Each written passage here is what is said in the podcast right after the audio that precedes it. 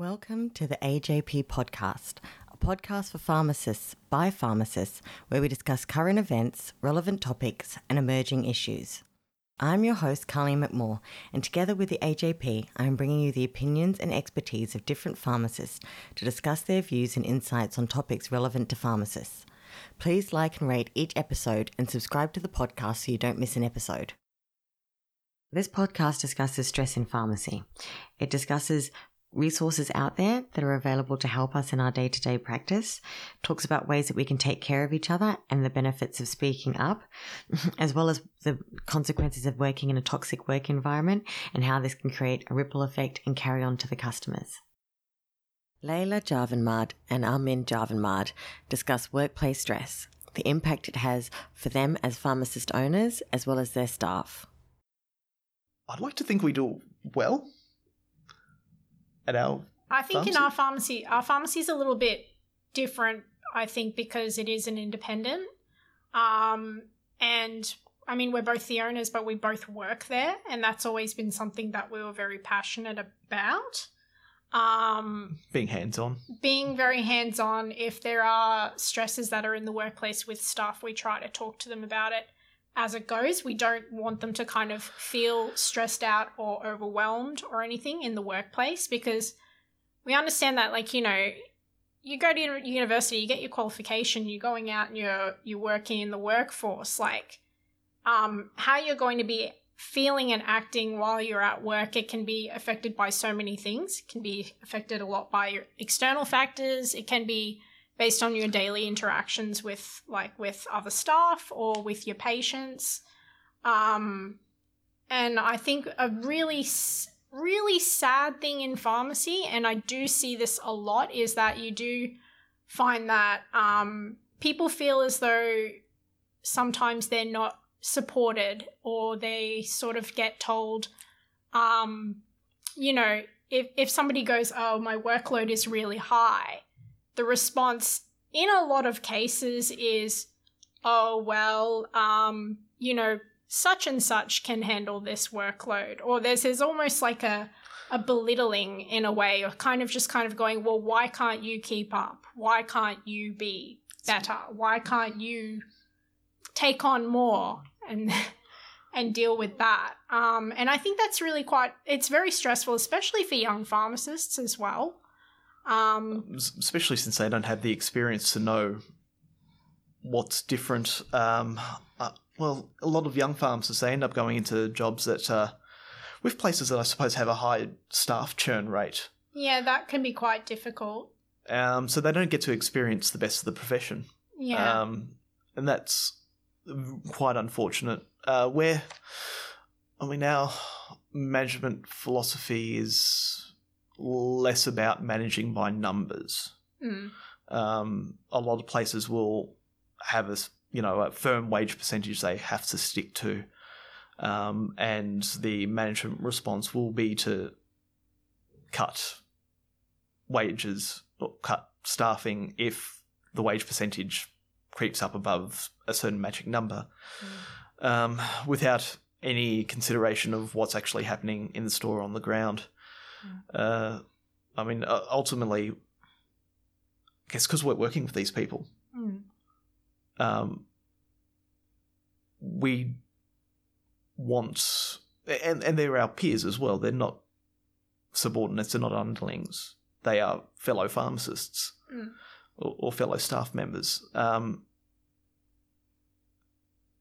it- we we do put a fair bit of uh, respect into their opinion of how the place is run. Yeah. Um, That's and a very big thing. um, and we will actually explain to them why something's being done in a certain way if they raise their concerns about it, and if they happen to suggest something better, then I'm mm, I'm happy to consider, and Leila's happy to consider it, and go from there. Um, we make a pretty big deal about making sure the workload's reasonable at our pharmacy. Yeah. Um, two reasons for that. Mainly because you don't want to go home at the end of the day feeling like you may have potentially killed somebody.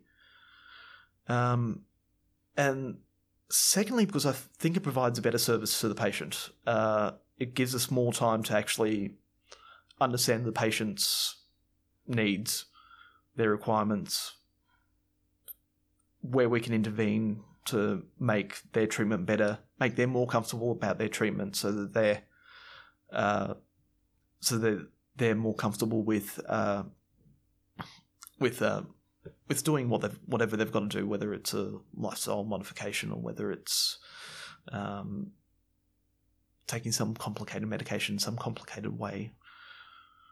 Uh, the um, but yeah, it's uh, look the once again it comes back to the financials. Uh, uh, and I understand like bigger pharmacies would have an issue. And I was discussing this with another pharmacist a couple of days ago. Uh, say you got a pharmacy that's doing three hundred doing three hundred scripts on a in a in a standard eight hour day, which would be under the board guidelines a solid two pharmacist pharmacy um, works out to it works out to script every every couple of minutes. Uh, in a the way we uh, get remunerated now, uh, if there happens to be some event, say a weather event, and that's quite common, and happens to be quite rainy for a couple of days, script volume goes down to 150. Um, that pharmacy could be in quite a bit of trouble if they were staffing it as if it were a 300 script pharmacy. It's the incentives aren't there for the for the business to have appropriate staffing levels. It actually makes more sense for the business to assume they're having more 150 days than 300 days and staff it as if they're going to do 150 and maybe expect that single solitary pharmacist to do 300 more often than not. Um, obviously, the more you think about it, the, the more the harder it is to come up with a good answer for it too. Um, but it, it is something that will probably have to come up going forward uh, as pharmacists, um, as, as demand for our skills increase with an aging population. David Heffernan discusses patients and their anxiety and how this can be projected on you. He also discusses the importance of culture, rural pharmacy, and safe working environment requirements. There's no doubt pharmacy can be a stressful place. Um, and it is, you know, often you, when, often will be when you're dealing with the public. Um, you know, when you're dealing in health, you're often dealing in anxiety. Um, people are anxious about their health. They're anxious about cost of living. They and you know, and they can project, and can, you can take that, take a lot of that on sometimes. I think, yeah, a lot of uh, preventative measures in mental health in the workplace come down to culture. You've got to get the culture right at your work. You've got to make it a good place to work in, a comfortable place to work in, a friendly place to work in.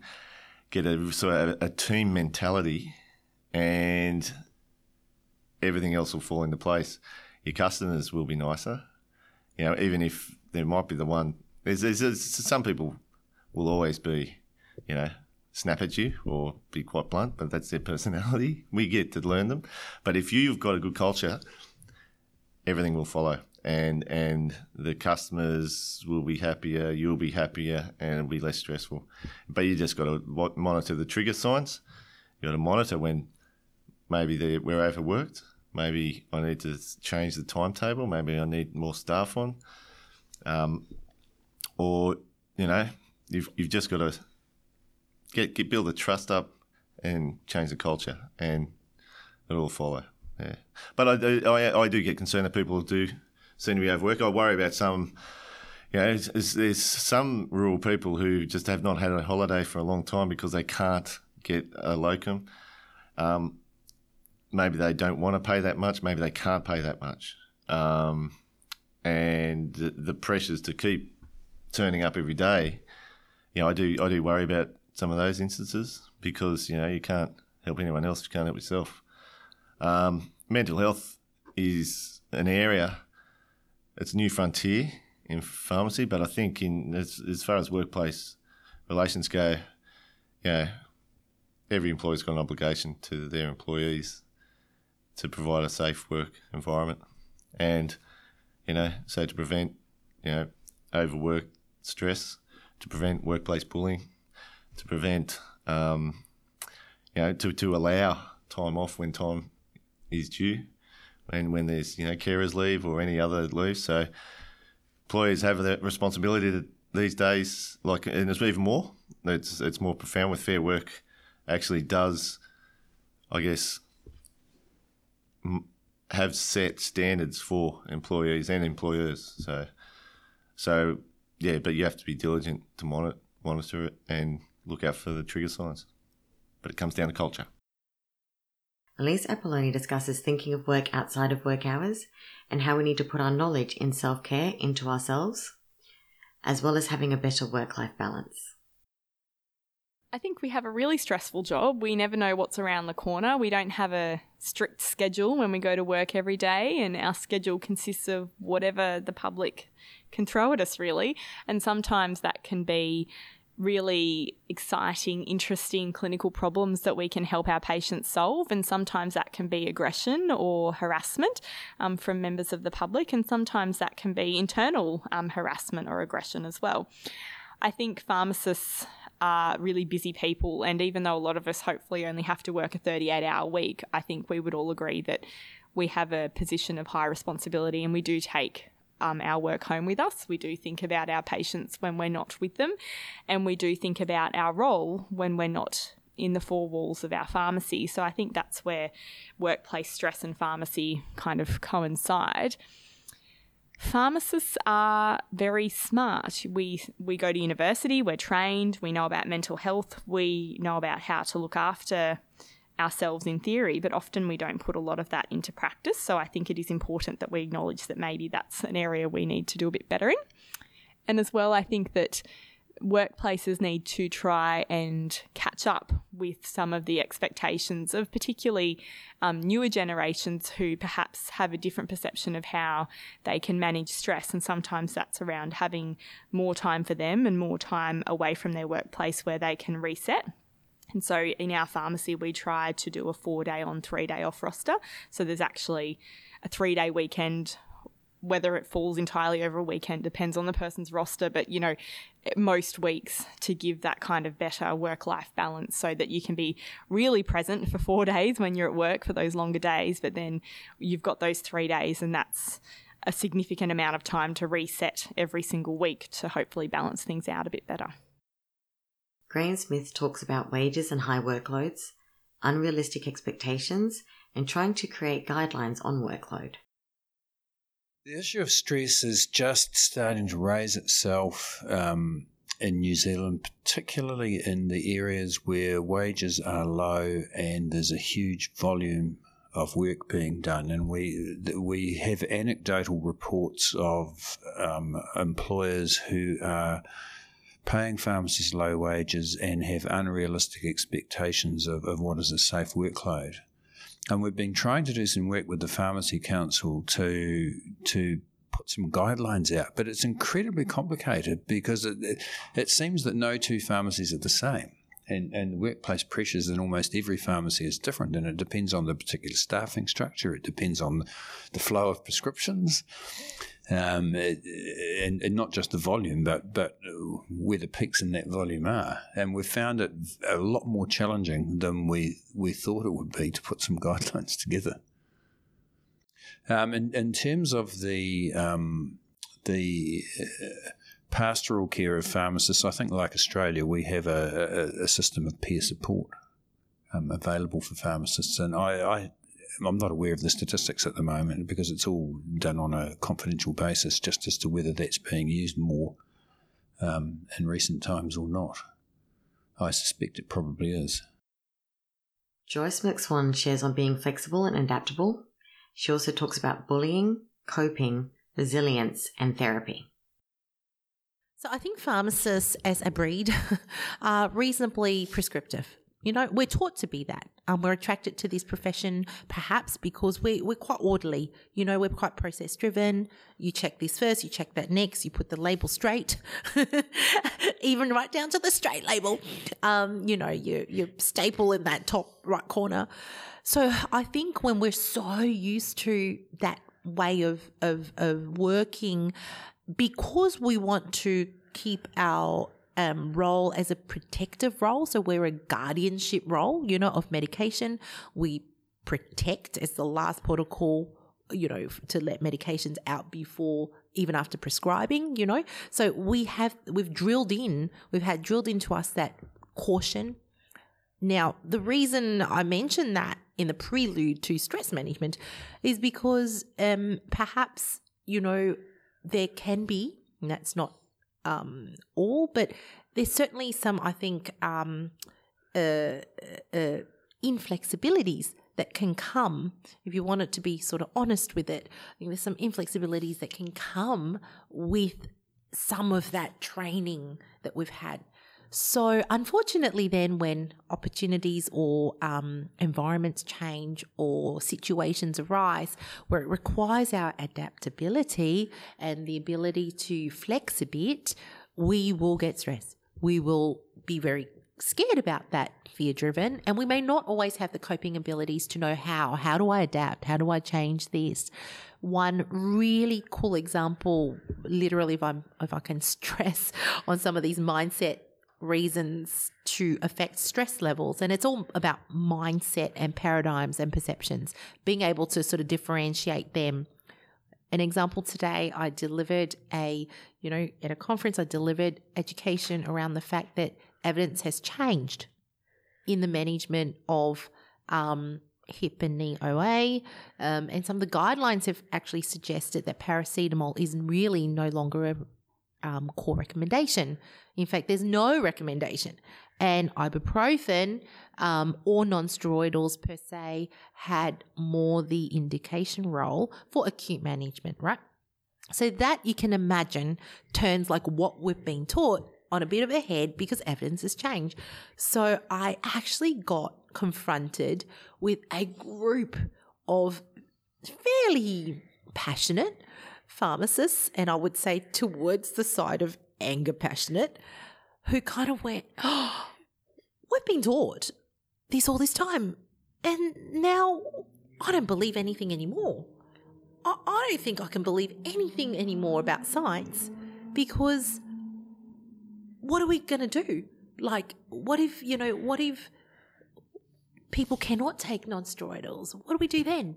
You know, was really fascinating to see the impact of the change of science on a practice because all I know is how to do paracetamol, you know, for osteoarthritis pain. It's safe, you know? Yeah, but it didn't work. Yeah, but it's safe. so it's interesting to see a very catastrophic exclamation of truly, you know, how we have to update. So we can stress ourselves out by being inflexible and going, okay, well, another view on that would be, well, science has clearly changed. We did the best we could as what we knew then. It's changed. Hey, let's make it more effective. Not make it safe because that's how we knew how to work it and, you know, it was time you know effective therefore but let's make it really effective because if the evidence is saying that generally it's not effective anymore okay let's change. So that change i think is really important. So if we cannot change if we cannot adapt if we cannot be okay with the fact that we need to do that then stress i think will be there. That's from a practice angle. On the other hand i think there clearly are some um, resilience issues as well. When you're bullied in a workplace it's going to happen everywhere as the professional intensity, uh, as the uh, industry transitions, there will be intense levels of all kinds. Um, you know, people again don't want to change, they don't want to adapt, so there's stressors coming from all those angles. You know, the boss is breathing down your neck, and you're like, okay, he's shouting at me now all of a sudden because he's dressed because he can't meet his bottom line. So, I suppose with all of that, how does a, a person, some things are not acceptable, absolutely, and we need to know that. But I think, you know, accepting the fact that we not only need to self care, but we need resilience. It's research has shown that what has carried people through tough times or trying moments is not so much how many times they could sue their boss or how many times they could get back at people, was actually how much grit they have. So it's in that resilience to go, okay, this has happened anyway. Sure, you know, if there's a need for legal representation, that's fine. If there's all the all the reasonable things to do is is absolutely fine. But beyond that, the grit, the resilience that's needed to um to last it out and to be able to self care enough to not stress yourself out, you know, from it as well. So I think those are, yeah, those are things that I think have been useful for myself, but perhaps from that stress management point of view. And that's all of those are taught responses, they're not innate. So you don't get back out of bed one day and go, well, how come I couldn't resolve, you know, that stress? You know, I don't, I think stress is a very innate response. Whereas the antidote to that is learnt response.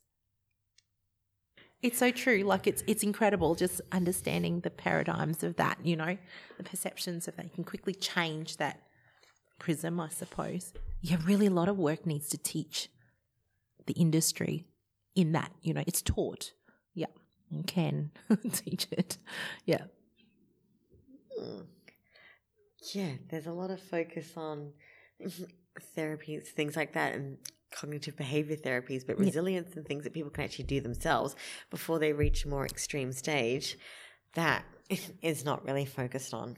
And it's incredibly important having those ability to kind of step back from yourself and be aware and not not feel like you've got to reach the point of therapy. You don't. You don't because by the time you reach therapy level, uh, I think a lot of stuff has, you know, impacted, you know, um, from not just the person, but periphery to that person um, within the family, usually, and within the others in the, in the workplace. So I, I do think that um, it's not about how they can change, but how we can change, they being whatever the contributing factor might be, and how we can not so much even change because you don't essentially want to change yourself and maybe you can't, but how you can be okay with having some coping and resilience to that. I think that's the best word I can have. It's it's resilience to it, you know it's almost that whole, you know, living a good quality of life despite pain. You know, there's the, the acceptance of going, okay, yeah, I don't think I'll find the best workplace ever, um, and sure, you know, I'll find one that's closest fit to me. Okay, but how then can I still contribute and be resilient within this environment? You know, pick your wars, do things that can empower yourself within the workplace. Because after all, we're there, a workplace is really only a conduit for us to serve our patients. It's really the ship that helps to enable that. Beyond that, you know, sure, there's the working environment and what have you, but fundamentally, those are any pharmacy, any GP clinic, any health industry place, really, however you call it, whether hospital, really the rubber hits the road when you are interacting with that patient or you're doing something to help that patient, whether it's dispensing a script. So any action there, sure, your boss might pat you on the back, but ultimately it's that patient that benefits. So if you shortcut, if you cut corners, if you um, you know, kind of just ignore it even, someone at the other end will be impacted, and that is the patient. Yeah. Karalyn Huxhagen talks about leaving your attitude at the door and how to practically take care of yourself throughout the day. She also discusses standards of practice, bullying, resources to help, and the mental health first aid course. Currently, I'm working as a locum a fair amount uh, due to the caps on HMR. So I walk into pharmacies where I um, am the new newbie on the group, and for me, um, the dispensary technician is my best mate, and you got to respect that they're the the constant within the dispensary, and very quickly you've got to work out how that dispensary works and and mold to their pattern of work because you're the interloper. You you've come to mind this um, pharmacy, and while you bring your expertise and your professionalism, um, you also got to leave your attitude at the door.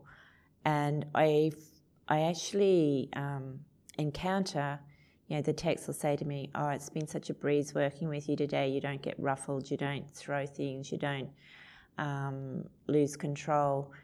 And I say, "Well, you know, I'm older, and I, I think I'm probably past all that." But from the perspective that I see is that pharmacists are also got to think about their own mental health and and Felicity touched on it. You know, you need to go to work. Um, you know, you should have food in your stomach. You should be well hydrated, and you should have breaks. You know, you where you have something to eat. Trying to do a ten-hour day, dispensing huge workloads, and not taking a break, not not um, eating, is ridiculous, and it's it's not appropriate behaviour.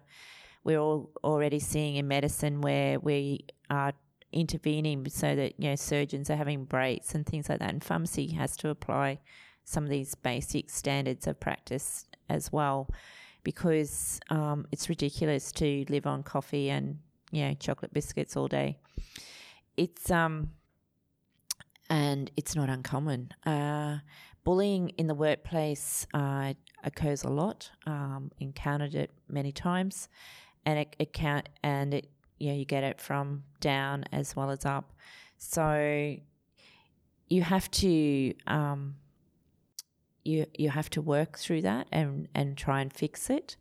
Um, I certainly use the services of the Pharmacy Guild um, Industrial Relations um, team a lot, and um, yeah, I I think pharmacists have to have to.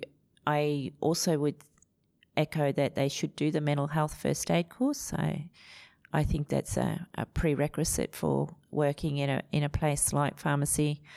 I um for 28 years I managed a group of pharmacies, and I knew most of my patients. You know, I grew up in that town. I had been the manager of that pharmacy group for all those years, so I had been through their you know, birth of their children, the death of spouses, and things. And and you can become impacted by grief, um, even with your customers.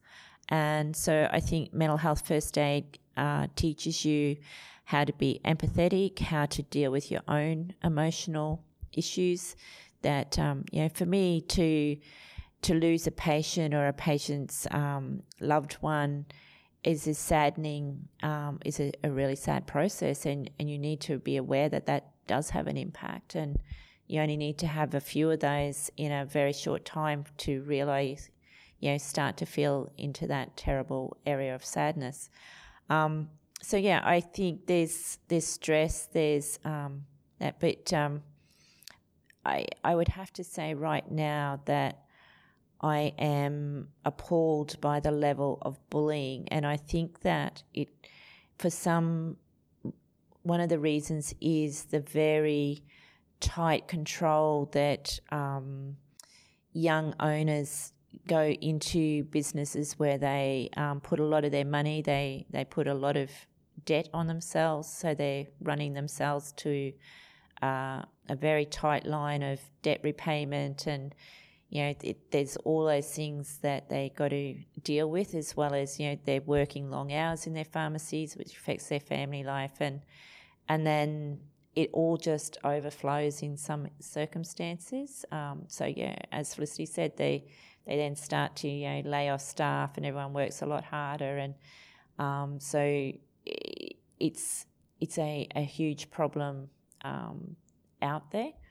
Um, but yeah, one of the, the golden rules that I instill in the teams I work in is you go on your breaks, you have you have a break, and you you know you've got to look after your own body because you have to have a sharp mind. You're dealing with people's lives, and you need to think about that. And um, yeah, eat, drink, and have a break, and um, things will be better when you come back.